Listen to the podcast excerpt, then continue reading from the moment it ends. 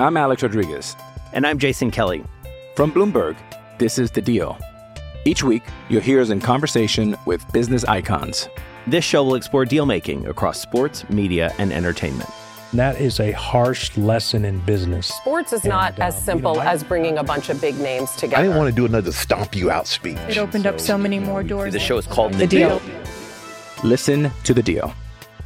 Listen to the deal on Spotify. For over 10 years, VOC Nation has taken listeners behind the scenes of the greatest moments in pro wrestling history.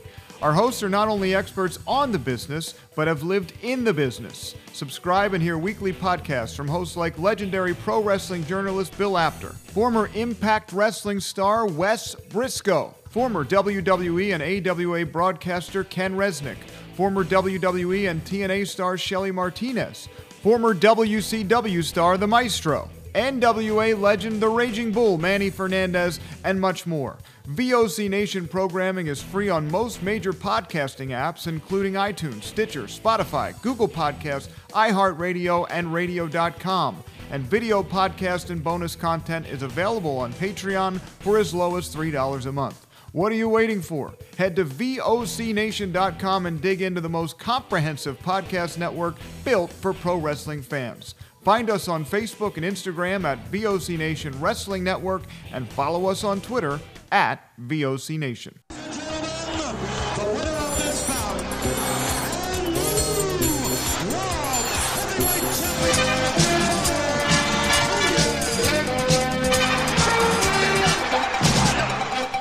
Randy Macho Man Savage has regained the championship.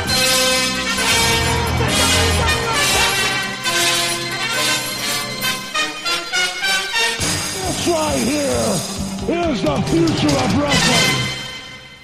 VOC Nation Wrestling Network, Wrestling with History. Take three. Voice of choice, Bruce Ward, Killer Ken Resnick, Wonderful Willie, the legend maker, Bill Apter. And this is actually the third time we're doing this because the first time I flubbed it, the second time I didn't hit record, and this is the third time. Thankfully, we've lost only about 10 minutes of our lives. But guys, we're covering the WWE Hall of Fame today. And yeah we lost the 2020 class last year, so they're going to do it again this year. So I figured, why not just do? Well, this is great because we're, we're dropping this, as they say, we're airing this. See, I like airing.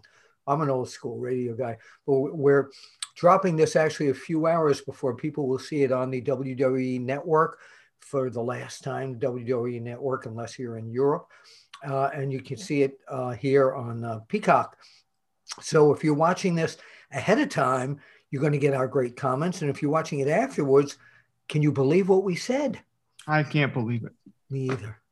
By the way, I know uh, the fan, so we inserted some of the fan reaction comments from our shows the last couple weeks. That seems to be pretty popular. We will continue to do that, but we'll do that next week when we get back into the regular swing of things. This is a, a special episode. We're recording a day early, and I have not had the chance transparently to gather that feedback. So next please, week, next week we will do as promised, Rowdy Roddy Piper. Yes, yes. All right, we'll do Roddy Piper next. Get week. on with the Hall of Fame. That's what he would say. Ken, I hear it's very warm out there in Minnesota. It we set an all-time record the first week of April. Today it was 84 degrees. Wow. Wow. Was that outdoors or is that where your thermostat is? Uh... No, that was outdoors. They established at the Minneapolis St. Paul airport about 20 minutes from me. It was 84 degrees. 84 no, I don't know degrees. what comedian ever said this. I, I don't, I think it was Jackie Mason years. And uh, if you don't know who he is, you know, look him up on Google. But he says, you know, whenever they give the weather forecast, they say what it's at the airport. It's, nobody lives at the airport. Nobody lives, and it's the airport's usually not close to where people live. Right. Yeah. Anyway, so we're going to go through, um, uh, you know, a couple different uh, members of the Hall of Fame classes, both versions this year. And uh, interesting, last year we we were not able to have a Hall of Fame ceremony because of the pandemic. WrestleMania was in the Performance Center and this year we get to see WrestleMania in front of fans, which is great. The Hall of Fame was not in front of fans, pre-taped, but I'm assuming Bill, they'll probably have some friends and family. And oh yeah, close. yeah, there were friends and family. I, am every year I've been invited. I'm not going this year, uh, which is a tragedy to me because I, the past few years, my son and I always met up at the Hall of Fame. My good buddy uh, uh, Ali Marafi, the promoter from uh, Qatar Pro Wrestling, we all had our own little group there at the Hall of Fame every year, and uh, I miss it. I really yeah. do. Next year, hopefully, God Yes. willing. Yes. All right. All right, so uh, let's just run things down. Dr. Fauci willing too, by the way. Yes, we're gonna have the Hall of. We have to get rid of the pandemic so that we can do the WWE Hall of Fame. Okay, everybody, take your vaccines. Now, now I know both you guys kind of follow the the product today a, a little bit more than I do. Yeah. Where, where exactly is the Hall of Fame? What's the address of the the, the Hall There's of Fame? There's no physical Hall of Fame. I actually, no, no. I actually, Then, um, in my um, book, in my book is Wrestling Fixed. I didn't know it was broken. Thank you. There is a chapter of uh, way back, oh, about 20 years ago, a little longer than that, when WWF uh, was going to hire me. Um, I was going to be the uh, the curator of uh, the Hall of Fame back there. So they they have taught talked about a physical location. They're originally going to do it at the uh, Debbie Reynolds Hotel, uh, then at another place, and now they're talking about uh, at uh, I, I think Universal or one of the uh, theme parks was going to have a physical Hall of Fame. It will. They do have a traveling one because every year at WrestleMania they set up at, at the Fan Fest. They set up the Hall of Fame things. Yeah. Isn't that interesting that they would potentially have it at Universal Studios right after the WWE network moves to Peacock? Just head scratcher if you're thinking about what the future might hold, right? We don't know where they, I mean, uh, ideally, you know, they'd love to just have it in that area near the Performance Center, its own separate building. Ken, I was thinking Rio de Janeiro would be a great spot for the Hall of Fame. Well, I, was just thinking it, it, it's you know t- too bad for Bill. That would be one of the great jobs of all time to be a creator of something that really doesn't exist. Yeah. Yeah. I got them a lot of memorabilia. Seriously, I got them Buddy Rogers boots and a bunch of uh, other things to put in there. But Bruce, you know what Rio de Janeiro really is in the wrestling business? It's where Pat Patterson won the Intercontinental That's where all the Championship tournament. phantom, all the phantom title changes have taken place, and it's amazing. I it. I was down there and I shot that match, and I accidentally had no film in my camera. Oh boy, what are we gonna do? I don't know. What are we gonna do? Now, Rio de Janeiro, ju- just for wrestling fans, so they can understand this, the, the that borders parts unknown. Correct. Correct.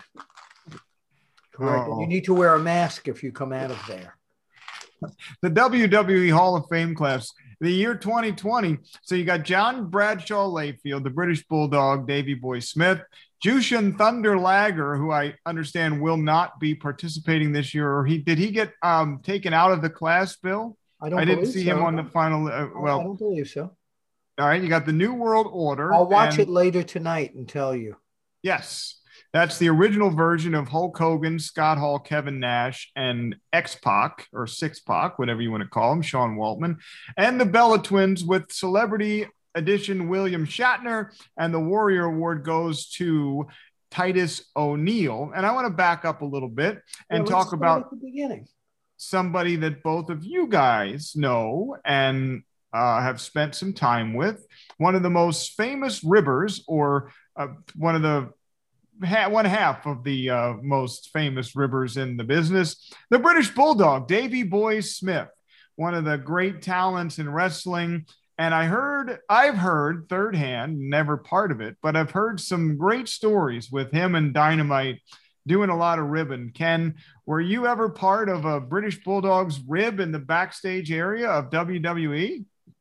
No, actually, I, I never was. The only part of a British Bulldog rib was actually uh, on an interview we did, which I think we may have talked about when we were talking about Vince McMahon, which did not make him very happy. Uh, this was kind of during the heyday of the British Bulldog, Matilda, an actual British Bulldog. Um, and I think Davy Boy cooked it up because he kept pressing the issue. I was trying to talk about, you know, the, their upcoming match. And, uh, the, you know, we were hyping in the card for whatever build, building we were going to be in and city. And Davy Boy kept kind of bring the, the interview back to, to Matilda and the inspiration Matilda was for them. And, you know, then Davy wanted to talk about, you know, how Matilda ha- had been spayed uh, and you know kept going well what do you call you know what, what's the word? I can't remember you know what do you call a dog that and he's going back and forth and i'm trying to get back you know to the, the hype the match and maybe sell some tickets. So finally i said well you, you know you, you call her a bitch but let's move on. Uh, and then davy boy started laughing which was his intent uh, the the entire time. And a little bit later um, I think after the interview aired that you know the agents didn't have a problem or anyone else you know there. Uh, when Vince saw it, uh, this was you know in the, the mid 80s. Uh, he did not like the fact um, I used that word. Um, called me you know to to talk um, and you know I was smart enough knowing it was Vince. I didn't try and say you know, hey, they goaded me into it. You know, I just said, you, you're right. I shouldn't have, you know, I apologize. You know, Vince said, don't let it happen again. And, and, and that was that. So they never ribbed me behind the scenes, but that was the only one Davy Boy kind of cooked up. Why didn't they just cut it? If he didn't like it, why wouldn't they cut it? Did it just sneak through? Well, no, that's what I'm saying. When we did it, the agents, the production people that were in the interview room didn't have a problem with it. Vince didn't see it until it aired, wow. you know, and then it was, you know, the the uh, cat was out of the bag, so to speak. Uh, so that was why, but it was just, um, you know, for whatever reason, you know, maybe Vince was in a bad mood when, when he saw it or, or whatever, but that, that was really the only, you know, rib. Cause, you know, we talked about that being the interviewer, you could, you know, help talent that was maybe struggling a little bit on the promo. Uh, so most of the guys were saying, hey, you know, we, we need to keep a good relationship with, with Ken because he can make us look bad. um, so, I, you know, I really wasn't, other than what we talked about last week with, with Bobby Heenan, um, really wasn't the subject of, of many ribs, and I think that was due to just the the position I was in. They didn't mess with you, Bill. When did you become first become aware of the British? Well, at least Davy Boy Smith, and was was uh, well. I'll start there, and then I'll I'll go into my follow. Well, well, the first of all, they didn't do ribs; they did shepherd pie. That's number one. Number two, uh, I became aware. British, of, not Irish. Right. Thank you. I became. Uh, aware of them from the photos that uh, uh, Koichi Yashizawa was sending us from, uh, from Japan. Uh, and also Bob Leonard from our Calgary photographer was sending us uh, pictures of uh, Dynamite and Davy Boy. Um, and just from the photos, you could sense the movement. You can sense, you could sense the excitement. My chagrin here is that both of them are not going in. I think they both should go in. Davy Boy, of course, um, was in the uh, the WWF. Uh, uh, I mean, uh, after uh, Dynamite was gone and all that, Davy Boy uh, had more of a legacy in the WWF. But I, I would have liked to have seen them both in. I spoke with him many times, did a lot of interviews with him. Um, a classic wrestler trained in the uh, the likes of the dungeon and the Stu Hart method. And uh, yeah, it, it's about time. You know, there was a lot of hard feelings. A lot of people thought because of how uh, uh, Bret Hart and the whole Owen Hart situation unfolded in WWE. But he is so deserving of this honor. I just wish they were both going in. Why do you think it is that Dynamite's not? Oh, go ahead, Ken. I'll I'll. Oh, I'll I, I, I was just gonna uh, say, you know, we alluded to it a little earlier. I mean, how much coverage the the performance center gets and NXT gets, and I, I think you know you'll both agree that if you look at some of the greatest tag teams in WWF, WWE history in terms of in ring ability, oh, the Hart Foundation, you know, the British Bulldog, Dynamite Kid, uh, just came out of this basement of Stu Hart's house in Calgary. Yeah. Uh, and, I think that kind of attests to w- what they had to to go through. And and you know, I agree. I couldn't agree more with Bill that uh, putting you know Davy Boy in you know without the British Bulldog or, or vice versa just it just doesn't make sense. But you know, I, I mean, you guys I think follow a little bit more than I do.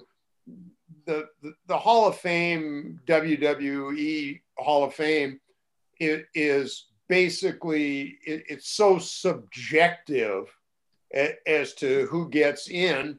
And I think the number two reason is financial considerations. You know, what name is going to on DVD sales or T-shirts or whatever is going to make them the the, the most money.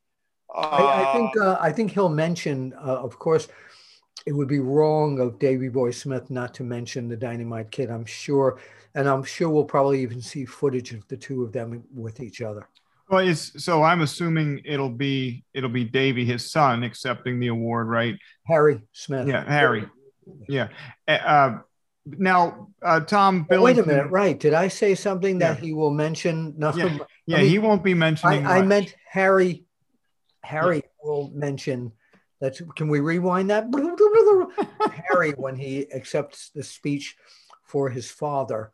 Bill, uh, Tom Billington not going in. You think that's because of his demons? Is that because of the the uh, roll of quarters to the head of uh, Jacques Rougeau or Ray Rougeau? I forget who who he punched that led to their ultimate exit. What what do you think that was? I, I don't know what it's for. again, I just think there were. Uh, um, it might be just some sort of politics that we don't know about. I don't want to even uh, think about that. Why speculate if you don't know the answer? Yeah, right? I don't know the answer, but I would have liked to have seen them both. Bill, uh, any rib stories of the British Bulldog? No, they, they, remember that was the uh, era when the magazines were pretty much banned from the uh, WWF. So whenever I was with those two, uh, at the hotel or whatever, it was talking about the business and stuff. No, I see. I didn't know either of them as great uh, ribbers. Keep in mind, Bruce, back then, everybody pulled ribs on everybody yeah. else. It wasn't just them. They, they were just some of the more hardcore. Uh, Maybe I don't know. I never really heard any stories about that. Um, you know, one, one of the things that uh, in, in talking to a lot of guys one of the reasons there was, as Bill alluded to, so many ribs. You know, remember in, in those days, we were on the road sometimes, you know, 25, 26 days a month, and every day was a different city. Uh, I mean, many times you'd be crisscrossing the, the, the country, and the ribs kind of contributed to just breaking up the monotony you know, uh, I've had friends say, man, it must have been so great to be doing all that traveling. And I can say, all we ever saw was the airport, the hotel, and the arena. Yeah. So, you know, you know, was just a, a, a form of, you know, breaking up the, the day, uh, you know, and a lot of it, you know, you, you were told, you know, where to be, what you had to do in the match. I mean, the ribs were almost the only way people had of expressing their own individuality. Well, they, they're also um, was the fact that there was no internet back then. So you could do ribs and get away with it because nobody else knew. Yeah. You know, pre pandemic, I traveled a lot for business, a lot, almost every week. And that's something that a lot of people would say to me is, well, you get to see so much of the country. And I would say the same thing. I get to see airports, hotels, and rental cars.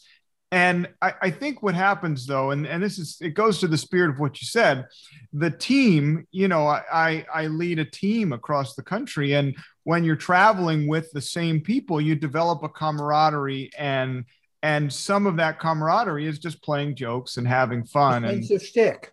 Yeah. Yeah, but wrestlers can be a little bit more uh, hardcore with their their fun. But let's got smile going like he wants. Go ahead. No, I'm I'm not. I'm, I'm listen. I'm just saying. I've heard some legendary ribs that uh, like like feces in a duffel bag stuff that I wouldn't want to be part of. Uh, let's move on. Uh, those new... weren't ribs. It was booked that way. well, I don't know what was in in that. Never mind. Next. Um, could be ribs listen, the New World Order. So we will talk, and we've talked about Hulk Hogan. We'll probably talk about him in longer form on a different show. Kevin Nash, uh, Ken didn't have a whole lot of experience with, but Scott Hall is somebody that both of you have been around, worked with, and know. To me, Scott Hall, um, he, I think he's already in his Razor Ramon, but Scott Hall is one of the greatest in ring performers of all time. Could carry a match, ring psychology, could cut a promo as good as anybody I've ever seen. And to me, he's somebody that, and maybe he got in his own way, but I would have loved to see Scott Hall with a long run with the WWE title. Well, and yeah, we're, talking about the NWO with Hollywood Hulk Hogan. Yeah. Okay. This group was one of the most unique groups ever in the entire business. Sure. Uh, I, as soon as somebody mentions the name, those names, do you know what I think of? What's that? The music.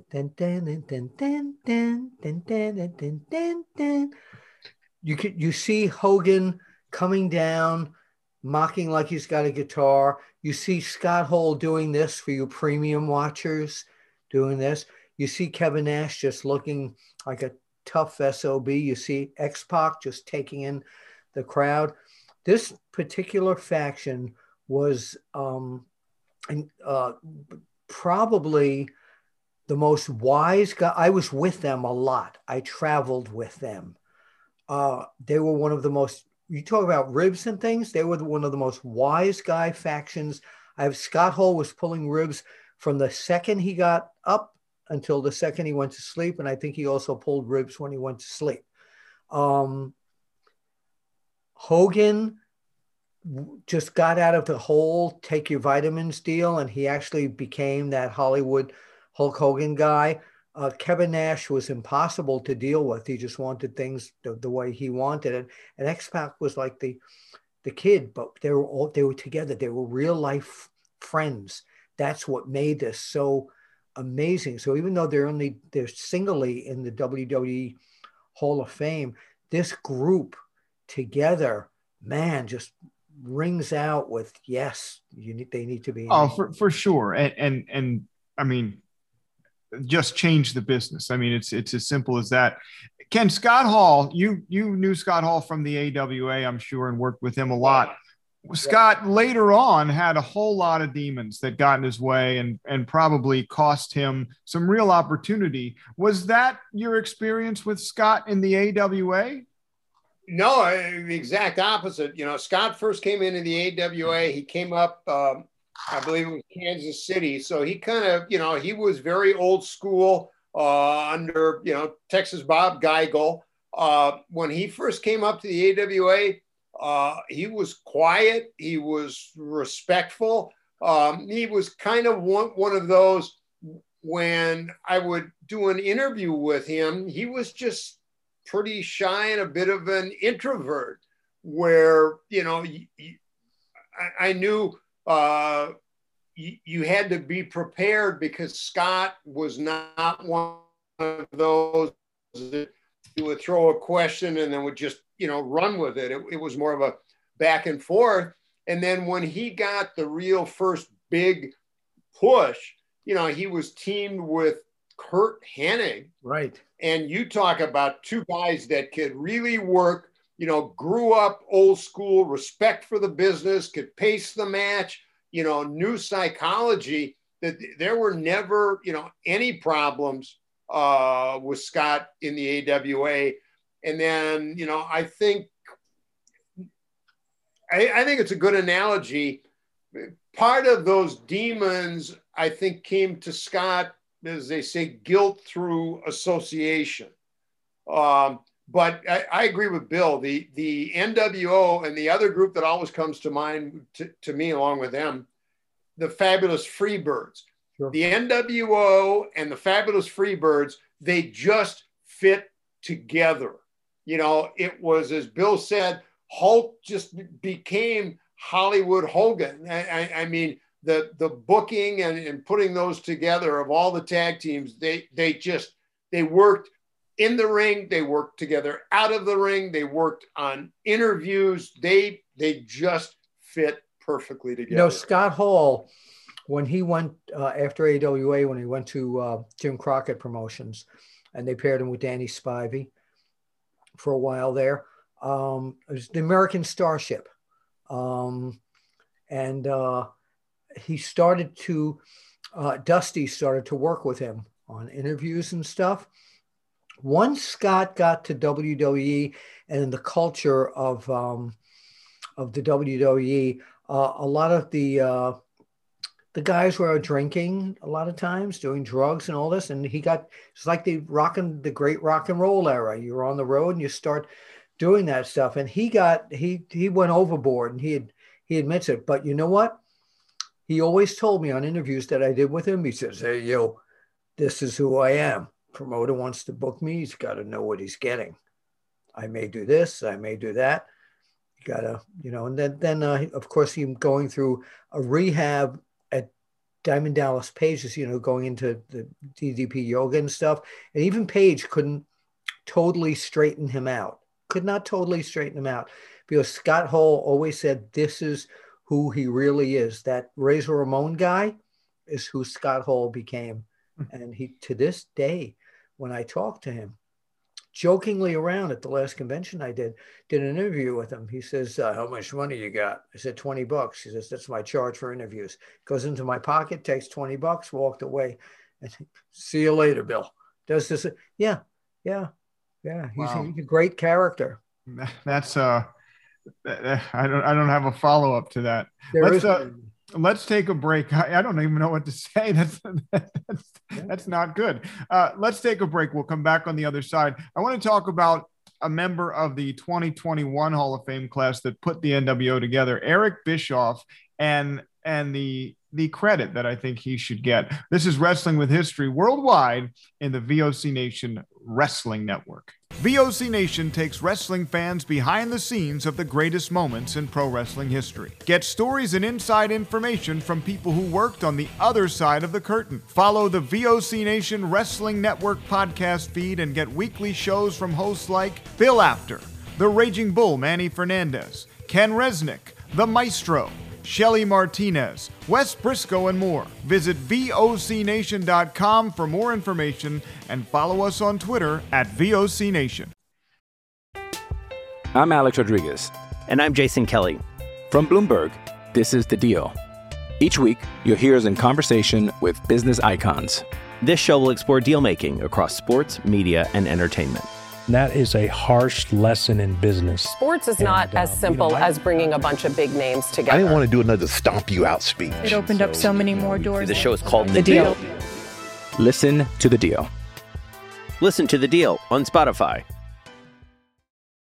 Wrestling with History worldwide in the VOC Nation Wrestling Network. Remember, if you subscribe to Premium for just $3 a month, you get this show and in the room and all of our other top shows absolutely commercial free audio and video. And for nine bucks you get access to apter's archives which right now there is a interview from 1974 Bruno Sammartino just losing the tag team titles in the WWA with Dick the Bruiser to the Valiants. And uh, just an awesome interview with Bruno complaining about Bobby Heenan. And y- you just don't think about Bruno uh, interacting with Bobby Heenan. And a lot of people know Bobby from the 80s, but this is all the way back in the yeah. early 70s. And really, really good, really, really good stuff. And by the way, no BS, right? No BS with Manny Fernandez. Yeah. Get that he's, commercial. He's really free. setting the world on fire with the podcast, isn't he? And Manny. So for years and years and years, Bill, two years, as long as we've sold T-shirts, Ken Resnick has been the T-shirt champion. You know, right, right in front of Brady Hicks and Kathy Fitzpatrick. But Manny Fernandez. A very low bar. Manny Fernandez. And by the way, get your shirt, shirts.vocnation.com, or go to Pro Wrestling Tees and find VOC Nation. Manny Fernandez is the number one shirt seller overnight. And uh, Ken, don't feel bad. He had a convention and uh, there was a bulk order place. So in one day, Wow. we were defeated. Well, we've Wait, we've wait. been, we've been So you- that. and now you're mixing retail and wholesale orders. Wait a minute. it all counts. It all counts. Manny Fernandez, no BS. And listen, go back if you if you have a chance. Uh, Manny does a great show. He's he's very committed and respecting respecting of the business. And even if you don't know a lot about Manny because you weren't a fan of of NWA in the late 70s and early 80s, Manny has a lot of stories about people that you will have known or heard about and and he's very opinionated. So uh, manny is one of our more popular shows. So if you haven't checked that out go back and look for no bs it's all in the same feed. So very are all free on the voc nation wrestling network podcast feed you got to listen to the commercials but it's free subscribe on any of your of the podcast apps so any of your And who whatever your favorite is is the co-host of that show. it would be me Well, based on that alone, I would like to place your name and nomination for the first ever VOC Nation Hall of Fame ballot. I, I second the motion. I guess i have to pay for the museum then too right And, and you have to buy your own plaque. Yes. Ah, listen, I said, never mind. All right. But, Um, Bill, but Bill's available as the curator. Absolutely. That's why my wife doesn't like that I do this stuff anymore.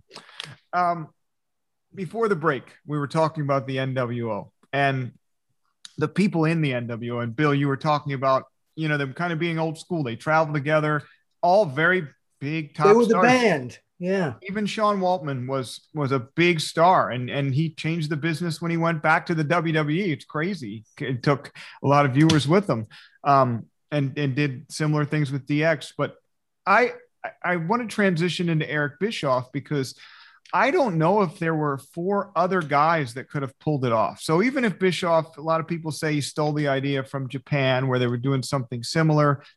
I don't know if you could do this gimmick without four these four guys. No, you had to have the right worked. combination. And he knew, he knew right away that he had this click, so to say, uh, there. And it was brilliant the way that this was put together because they all kind of formed it with him like at the same time. It just came together. It was it was absolutely amazing. And it changed the entire the whole wrestling world was completely changed with this this group, this faction. Did either one of you talk to Hogan before the the turn? I know, like Ken, you had a lot of experience and became friendly with Hogan. Did you talk to him before this happened in '96? No, no, I we, we kind of lost touch. You know, once uh, he left WWF and and went down to uh, WCW. So I did actually. I, I, talked mean, to it, it was. If you think about it from a, a business standpoint, it, it made total sense because there wasn't much more you could do with Hulk as you know the American hero. You know, say your prayers. You know, eat your vitamins. Um, that they needed to do something because the the character had not gotten old, but people were just used to that's Hulk Hogan. That you know they, needed something, and you know whether Hulk uh, initiated making you know turning to Bischoff or the other way around.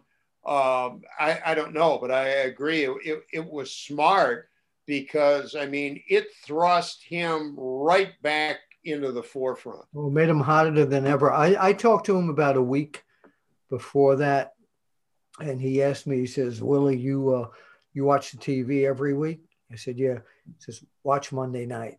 It's gonna knock your socks off." And he didn't tell me what it was, but whoo, the leg drop from hell changed the whole business. Made Hollywood Hulk Hogan. The uh, you know all the breaking the hearts of all the kids that were saying their prayers and taking their vitamins and things like that. He just became one of the greatest rule breakers of all time. Nobody could believe it. Nobody could believe it. And nobody could have done so. I've heard stories about, you know, who could have been that that third guy at the time, and you know, possibilities being Lex Luger or Sting.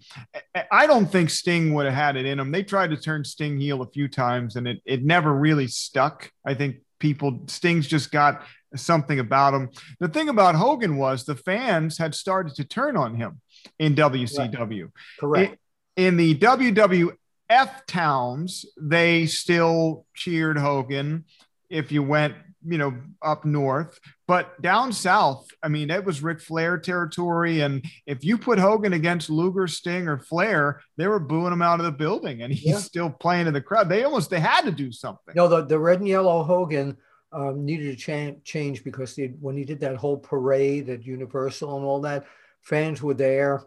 A lot of that was staged. But you saw the matches, people were like, oh, Hulk Hogan again, this type of thing. So this was one of the great surprises in the business because nobody knew about it. Nobody expected it. Who would have thought that would happen? Yeah, and, and I don't think um, not the ability, but I, I don't think Lex Luger or Sting had the personality to be able to mix in. Correct. I agree. Uh, like like the four did. I mean, it was just a, a perfect fit. Um, you know, people forget, and, and he's talking about somebody doing a turn. Um, Lex Luger back then was not, you know, the most approachable guy or the most well liked, and and I, I just don't think uh, that that would have fit. Um, and you're right, Bruce. Sting had his own uh, persona, a, a, little bit, you know, the opposite, but a little bit the same, like Rowdy Roddy Piper, in that you could put him in a, in a tag for a, a, a brief storyline, but he was just his own persona and would always just flourish as his own. Yeah. Keep something in mind here, okay? Regarding Eric Bischoff. One of the big run ins that I had with him was that in the magazines, we always talked about the McMahon Turner War. And Eric took very heated exception to what we were printing in the magazine because he said to me, the war is not Turner McMahon, it's Bischoff McMahon. I have Ted Turner's money. I'm the person who's doing this. I'm the person who's at war with Vince McMahon or who's battling with Vince McMahon with the WWF.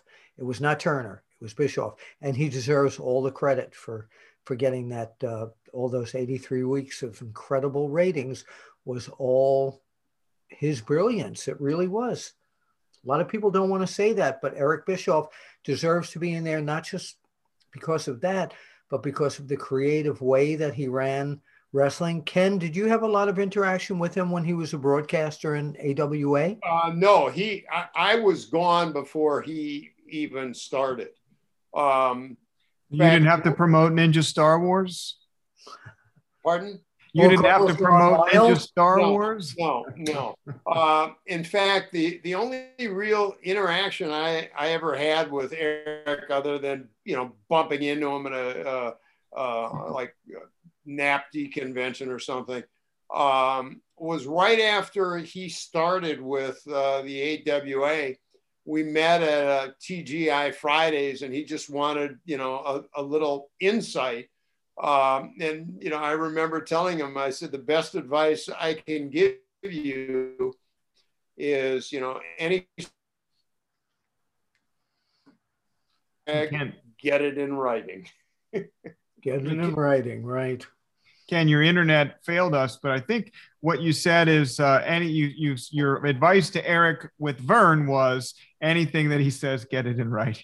Yeah, right. I said, you know, any subsequent deal, you know, any anything with, with Verne Gagne uh, about what they're going to do for you, what they're going to pay you, anything, get it in writing. You notice, Ken, that anytime we talk about Verne Gagne, Bruce gets that look on his face again, that smile, that like he needs to know some more.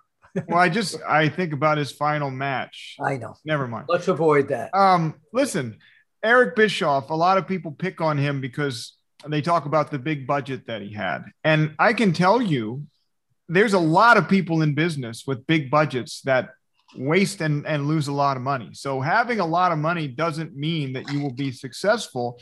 And that's not why he was successful and ultimately you know, a Hall of Famer. Eric Bischoff had charisma. He had he had a lot of great ideas. And then I think the other thing about Bischoff is he knew who to listen to. If you listen to some of his stories, like Kevin Sullivan was doing the booking for a lot of that Eric Bischoff heyday in WCW. Mm-hmm. And Sullivan was an old school booker that knew how to tell a story. And that that's something that I think Bischoff had the the big ideas and the paycheck or the paybook, whatever you call it. But he was listening to the people that that ultimately brought him to the dance, right? Yeah, that's who. That's and, and I, I, think that's a. Well, Go ahead, Ken. I, Ken and then Bill. Great point. Uh, with all the criticism of Eric Bischoff, you know, I've always felt Eric Bischoff was smart enough to know he probably wasn't the smartest guy in the room. So he listened to anybody that he thought could make him more successful. And there, as as Bill knows well, there are a lot of people in the business that do not possess that quality. Correct. Absolutely correct. He had a great team working for him that he was under the learning tree. Yeah. Yeah, and he listened, and and and again, um, I do a whole uh, leadership podcast. Uh, check that out. It's also part of uh, the Megaphone platform and, and the Advertise Cast family. Uh, it's called Next Generation Leadership. But I think in in any kind of business, you have to you have to listen more than you talk, and when you listen, you learn things. And I think Eric Eric did that. I wasn't I wasn't close to Eric, um, other than you know, Eric, Eric and I spent a little bit of time together. I got a chance to know him when I did some work for Hogan and Friends when they were in Allentown. And Eric, uh, I was lucky enough to go backstage and and uh, spent some time at TNA, and that was uh, those are some of the greatest times of my life. So I always say, uh, anytime I interact with Eric, I say I I certainly remember you because you know you uh, gave me some of the best memories of my life, but you probably don't remember me. And uh, but but just a great guy, and you hear a lot of bad stories about Eric, but I I didn't experience that, and he didn't have to be nice to me. You, you know, I was. I, I was, had hot and cold with him for on and off for many years. But to be honest with you, in the end, we're uh, uh, I think he had, did had a brilliant career. He still does because of what he's doing with Conrad with the 83 weeks. Um, but no, we, I, I really like him because he's uh, again he learned from the right people and he really became a uh, uh, an, an, icon in this business who deserves every uh, accolade. Uh, one more name I want to go, and then we'll do a little lightning round for the rest of the names. But before we get to that, I just got to ask you guys. You mentioned Conrad, and we talked about Bischoff. I want to ask: uh, Have you seen uh, Ken or Bill? Have you seen this? Uh, Chris Jericho is going to be a guest on Stone Cold Steve Austin's yeah, of course show. What do you mean? Have we seen this? Of course. Well, I I just I put something out there and I I tweeted under the at VOC Nation moniker, and this is a hot take, but I think this is a little bit weird. A little bit weird that you got Conrad, who's tied to Eric Bischoff and Tony Khan and Bruce Pritchard. And now Chris Jericho, who's AEW, is on the WWE network you have the WWE registering trademarks for WCW toys and action figures.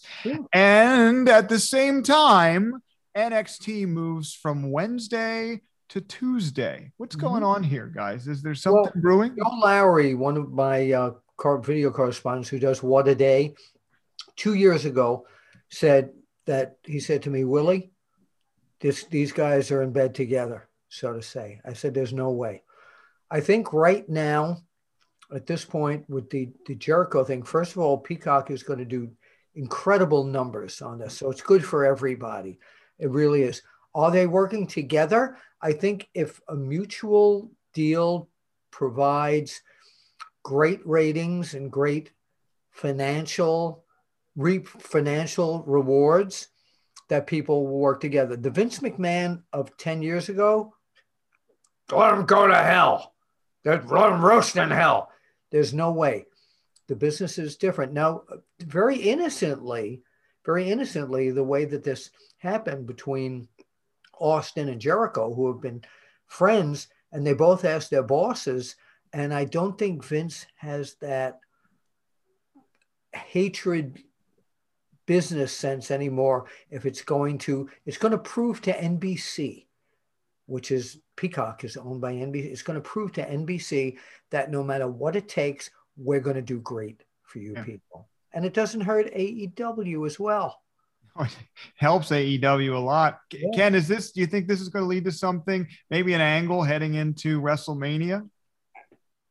I I I, I doubt that but you know I'll point out to what you know I, I said you know at the beginning of the show that unfortunately the the WWE Hall of Fame you know it is subjective and financial. And you just kind of solidified it that you know WWE is filing copyright for WCW toys uh I forget what else from WCW but they own WCW yeah but isn't it just coincidental that they're filing copyright for all these toys? And who's going in the Hall of Fame to get talked about? NWO and Eric Bischoff. So I, I think there's a little bit of the link right there. It's kind of a big dollar sign. Nothing all right, Bruce. By accident. Bruce, I know where you're going, and you want me to say this, so I'm going to say this. Okay. Quite, and this is quite some time ago. I said to you privately that Bruce Pritchard is one of the main guys in WWE. Yeah, yeah.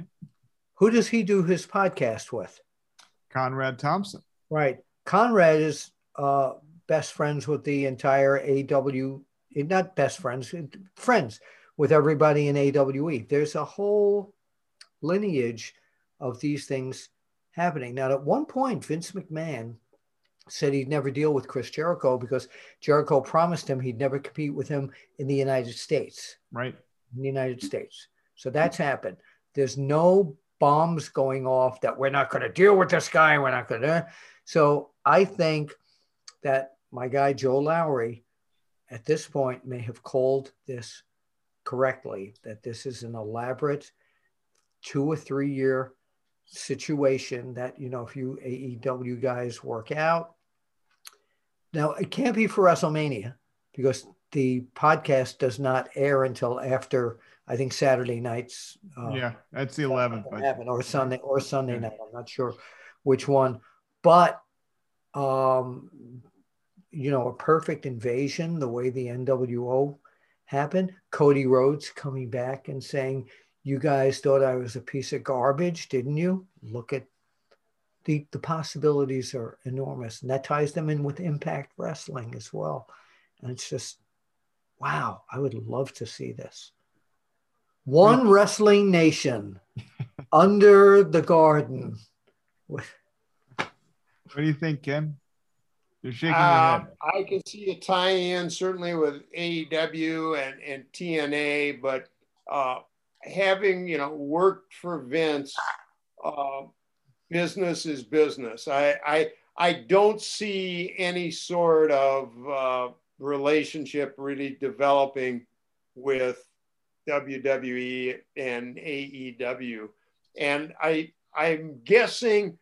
Uh, you know, whether it was through Conrad, whether it was through Bruce Pritchard, um, how this came together for you know Stone Cold show with with Chris Jericho. Um, also, Vince is smart enough to know it's going to be great ratings. And I don't think Vince felt he would be in a position to tell Stone Cold no, he couldn't do it. You know, Stone well, I also Cold think he, is, be, he wouldn't be in a position to tell to let NBC down on that. But this all happened just with Austin and Jericho tweeting each other, and they because they, they're buddies, they're in touch all the time.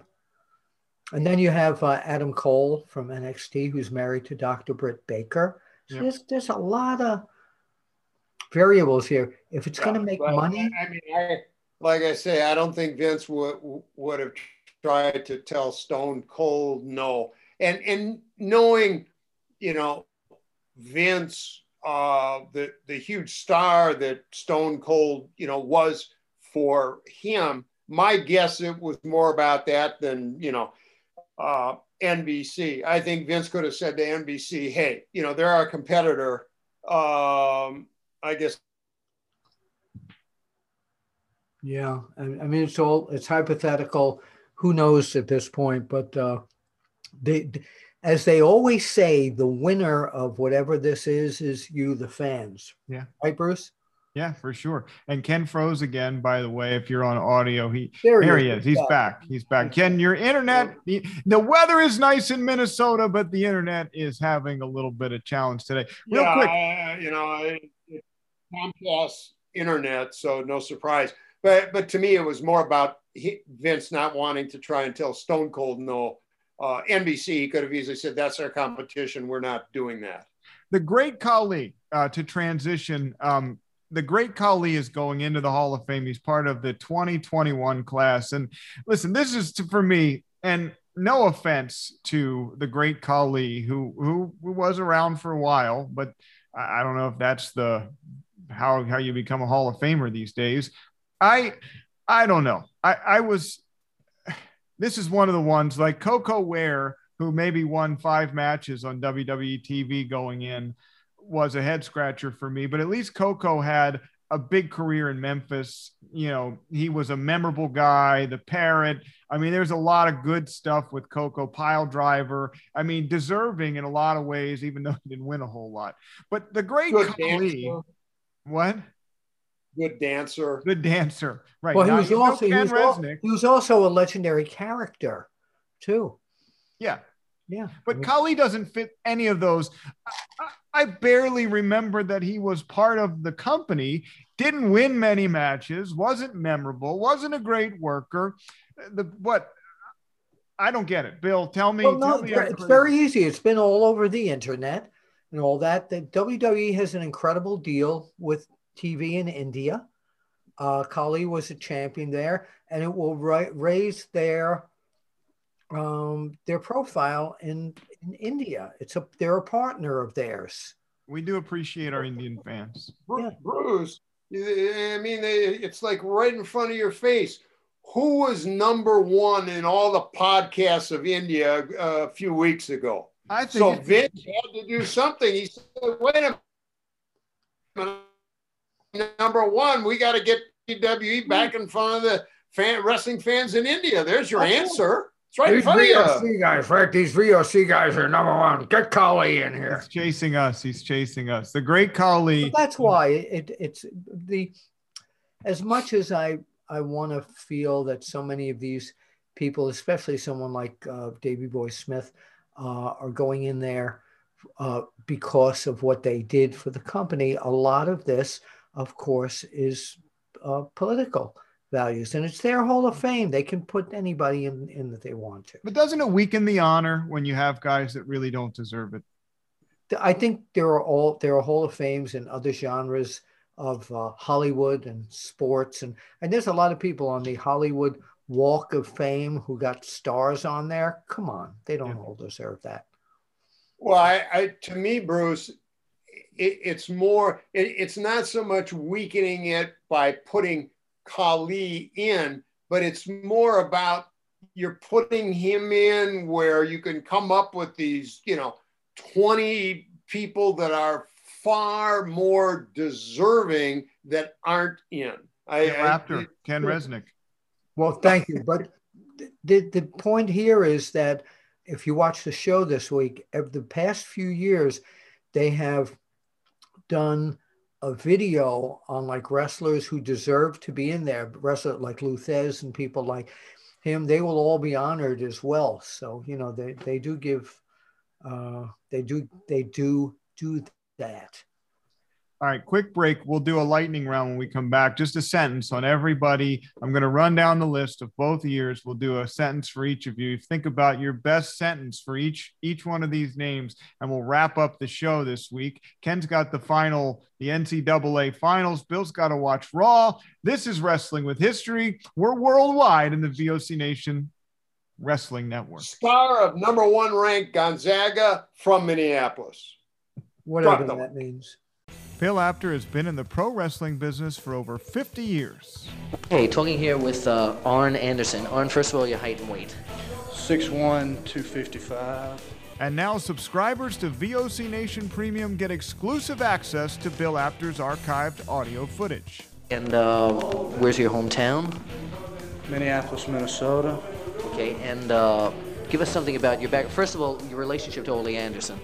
Ole is my Subscription to VOC Nation Premium starts at just $3 a month and includes commercial free audio and video versions of our top podcasts. Okay, we're speaking here with uh, the manager of the World Heavyweight Tag Team Champions, Tarzan Tyler and Luke Graham, and he's uh, he's sort of glowing tonight about a new prospect we haven't heard of yet. And for just $9 a month, Apter's archives are all yours. Uh, would you tell us who this new prospect well, I'll tell you, Bill, I've searched the world and I finally found the true world champion. I finally found. Well, what's your opinion of uh, Ivan Koloff winning the title from Bruno Sammartino? Well, I think uh, I don't know what to say, but I, I want to say one thing. Uh, Bruno was a hell champion. You know? Hear exclusive interviews with the greatest performers of all time. This is Bill Apter, and once again, we're speaking here with Bruno Sammartino. Bruno, first of all, how did you and Bruiser lose that title to the Valiants? Well, actually, it was a, a, a very unusual loss, if you want to call it a did loss. Did have anything to do? Well, yes, but the whole thing is this: that the rules, as I always understood them, was that you, the title could only be lost by pin or or submission, which is the same rules as uh, my title, the World Wide Wrestling Federation. That night, uh, it was. To sign up, it's very simple head to premium.vocnation.com or go to patreon.com slash vocnation. VOC Nation takes you behind the scenes of the greatest moments in pro wrestling history. VOC Nation Wrestling Network, wrestling with history, and we're worldwide. And I just thought of something. Yeah. You can exercise your hands by going V O C. Yeah. Yeah. Backwards. Backwards. I just The thought V you can do. Like YMCA.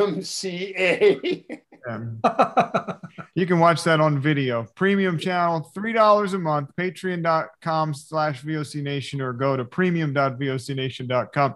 Hey, I want to run down the class of 2020 and 2021. Just a sentence from each of you. If you really don't have anything, like Ken, I know some of these people you didn't interact with much. Even Bill, maybe you didn't either. Just say pass, and we'll we'll go uh, so we can get this over with and take it home. So here we go, starting with the class of 2021. Bill John Bradshaw Layfield. I uh, knew him when he first started out with uh, JBL as uh, with Dutch Mantell as his manager. Yeah. Tough guy, FSOB, just in the uh, the mold of uh, Stan Hansen. Excellent broadcaster, great guy. Ken?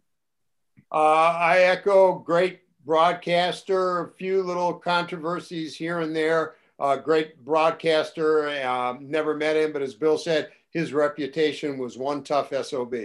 Great businessman, too. We talked a lot about the British Bulldog already. Jushin Thunder Liger. Oh, Jushin Liger. I'm I'm a sucker for high flyers. I love wrestlers who are uh, aerial artists, and I would say he ranks probably within the top five in all time history. Ken Jushin Liger. Never had any interaction with him. All right, New World Order we talked about as a group. Bill, anything that we haven't talked about for any one of those guys? My son and I wrote lyrics for that. Oh yeah, You want to hear it? yeah. Give give us a little sample. And then there's Hulk Hogan. And then there's Scott Hall. It just keeps going on. Ken, anybody in the New World Order that that we didn't talk about? I mean, all tremendously deserving. It was a great faction fit together. Uh, the only thing I would add is sometimes Sean Waltman doesn't get the in-ring credit he deserves. He was a great worker and and flyer, and I think that in-ring ability sometimes just gets overshadowed by the personalities of Hulk and Scott and Kevin ahead of his time, right, Bill? I mean, in today's generation, with the young bucks and some of the smaller guys really rising to prominence, yeah, the one, two, three kid, sure, he could have been a, a world champion in today's. Yeah, at, at, that size, yes. Sure. Like Scott. What's that? Had his own demons, yeah. uh, like Scott, which I yeah. think also held him back some. Yeah, for sure. But he he um uh, he's another excellent aerial artist. Um, this one was a head scratcher for me, Bill. Another one. Not that these ladies weren't talented or good looking, but the Bella twins. Well, um, the Bella twins brought more eyes to the non wrestling crowd and drew more women to watch the wrestling crowd because of watch wrestling because they were part of it. Yeah, total Bellas. That that I get and total divas. They were the big stars of that. So mm-hmm. that that's some. I should I shouldn't have uh, overlooked that. I that's a good point. Very good point. Can the Bella twins? Yeah, I agree completely. I mean, uh, probably more so than any members of the quote unquote divas division. They brought more fans to wrestling. Absolutely. So from that standpoint, you know, deserving without question you can make a case there there's others that maybe should have gone in ahead of them, but certainly well deserved. Yeah, and I I know I know both of them, and they're both uh, they're really sweet ladies. They're as sweet as they are pretty.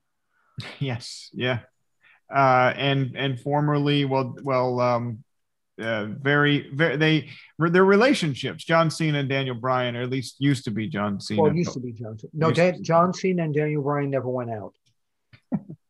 Bill Shatner, celebrity wing, William Shatner, who is still active at, at 90 some years old. That's Why amazing. Not? Why not? I'm, I'm 95. I'm still active. What the? No, um, when people think of the early WrestleManias and stuff, his name always pops up. So I met him once at a, a Comic Con convention. He was very nice. Ken William Shatner, do you have any? any... Yeah, I mean, you know, I'm I'm one of those. It's is it a wrestling hall of fame or is it an entertainment hall of fame and you know one or two interactions you know it's like okay yeah they have a celebrity wing so yeah i think he belongs in there more than some of the other celebrities that they put in in past years. I mean drew uh what was his name? Drew uh not McIntyre. drew carey. Drew carey. Most I of the price is right. how he got in there. Yeah he made a cameo appearance at the Royal Rumble.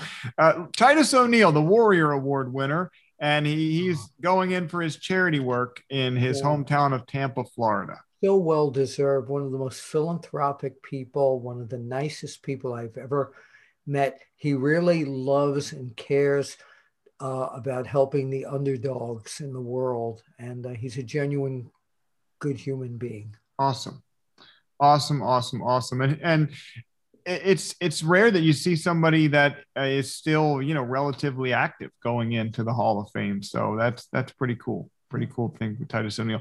Uh, to 2021, Molly Holly. Oh, uh, uh, Nora Green, Greenwald. Uh, everybody knows that's her name. Another pioneer when wrestling ladies were being moved to more of a uh, tough type of uh, competitor. Yeah. Uh, she could do it all. She could be tough. She could do the flying stuff. Uh, great character along with her family, Bob Holly, and uh, yeah, and just a, a, a, real sweetie. She helped change the wrestling business for the uh, distaff side, as we used to say. She was Mona too in WCW, right? Yes, yes. Yeah. Ken, yeah, did you interact at all? interact uh, never, Molly? Never uh, met her, and she's from you know here in in Minnesota.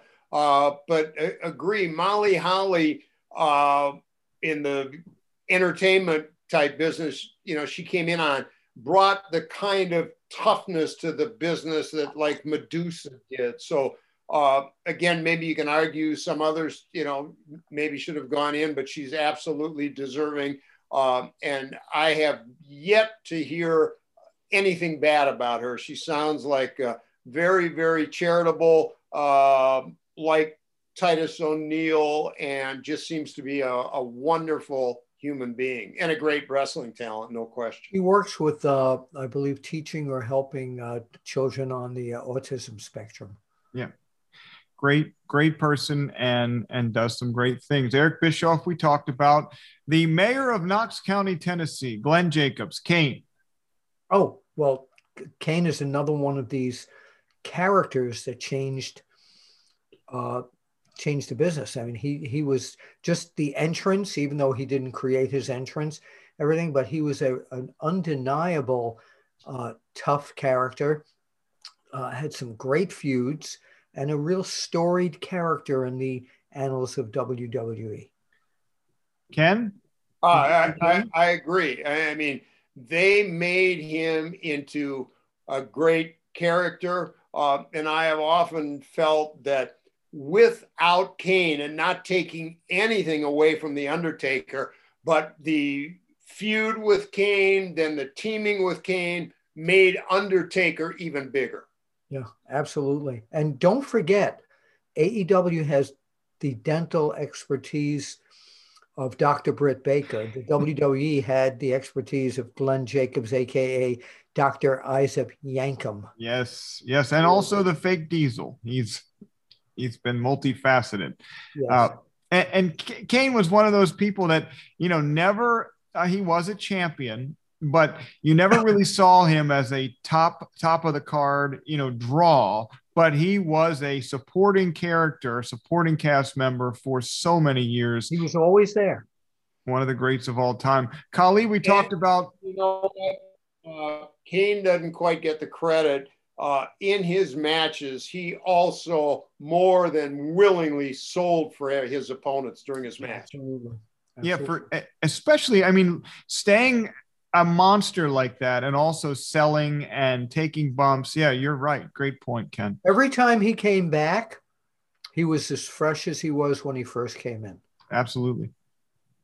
Uh, Rob Van Dam, ECW oh. original, forget ECW, forget any original or whatever. Rob Van Dam, when I used to see him back in championship wrestling from Georgia, all the way to uh, toward when he started slowing down, one of my favorite in ring people in the entire world. He could do every everything, and I always. He and I, every time we get together, we we uh, we do this song I came up with up with. You remember the Michael Jackson song, the Jacksons, one, two, three? So we, we did one, two, three, RVD, RVD, one, two, three. He's one of my favorite wrestlers, not workers, wrestlers of all time. He could work sure footed on the mat or do the flying stuff. And he was perfect with all that stuff. I am thrilled to see him go in there. Can Rob Van Dam? I, uh, never met him, but certainly as deserving as anyone. Very big in the marijuana community as well. Oh yeah, yeah. He he used to talk about that on uh, interviews uh, that I did with him. Yeah. And he's got a real knockout of a lady friend. Katie. Yes. Look on look on Twitter. Yeah, he he is when you talk about a pro wrestling hall of fame, he's got to be in that. Oh, yeah, yeah, for sure. And then last but not least, in the celebrity wing of 2021, WrestleMania 2, and he also performed live at a SmackDown taping in 2007, the great Ozzy Osbourne. This one, I just don't understand it. Well, I can't, I'm going to pass on that because I'm not, uh, my musical tastes were not of his genre. I'll, I'll, I'll follow Bill's lead and that I'll pass as well. Doesn't make any sense to me. I remember Ozzie and Harriet, but that had nothing to do with Ozzy. I, I mean, I don't remember him at WrestleMania too. I, I, th- I think he was in one of the cities uh, doing something, but not not anything memorable or notable. But whatever. Okay, that wraps it up. The WWE Hall of Fame class. We hope you enjoyed our preview. This was a little bit of, of a break from what we've been doing with well, our it's not preview. But what if you're listening to this on Thursday? And it's a post view. Thank you. yeah. You can listen to it anytime. It's Bill and Ken talking about the WWE Hall of Fame class of 2020 and 2021. You can listen to it's timeless. You can listen to it in 2028 and it's still relevant. It's still relevant. Correct. And Correct. Bill, Bill will still be too at 99 years old. Yes, absolutely. Guys, next week we're going to talk about the late great Rowdy Roddy Piper. I'm very excited about that. Uh, we were going to do it this week, but I felt like the timing just all came together. We recorded a day early, and I thought, why not cover the Hall of Fame? I think people would enjoy that, so that's what we did. Yeah, we and we should talk about WrestleMania next week when we when we reconvene. Yeah, yeah, for sure. I think I think that'll be a lot of lot of things are going to happen between now and then, including the Jericho Stone Cold interview. So we'll find out how right or wrong we were by the time that you listen to this next week. So make sure you subscribe, like, follow the VOC Nation Wrestling Network on your favorite podcast app. Look for Wrestling with History featuring Bill Apter and Ken Resnick. That's all for this week for Killer Ken Resnick, wonderful Willie the Legend Maker, Bill Apter. Send us out, guys. We'll see you eventually at the matches. Ken? What Bill said. Go watch the basketball game. Bye, everybody.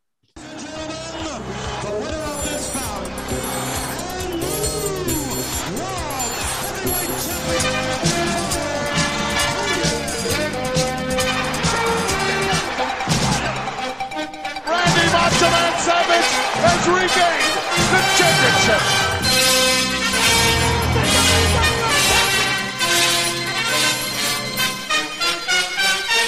This right here is the future of wrestling.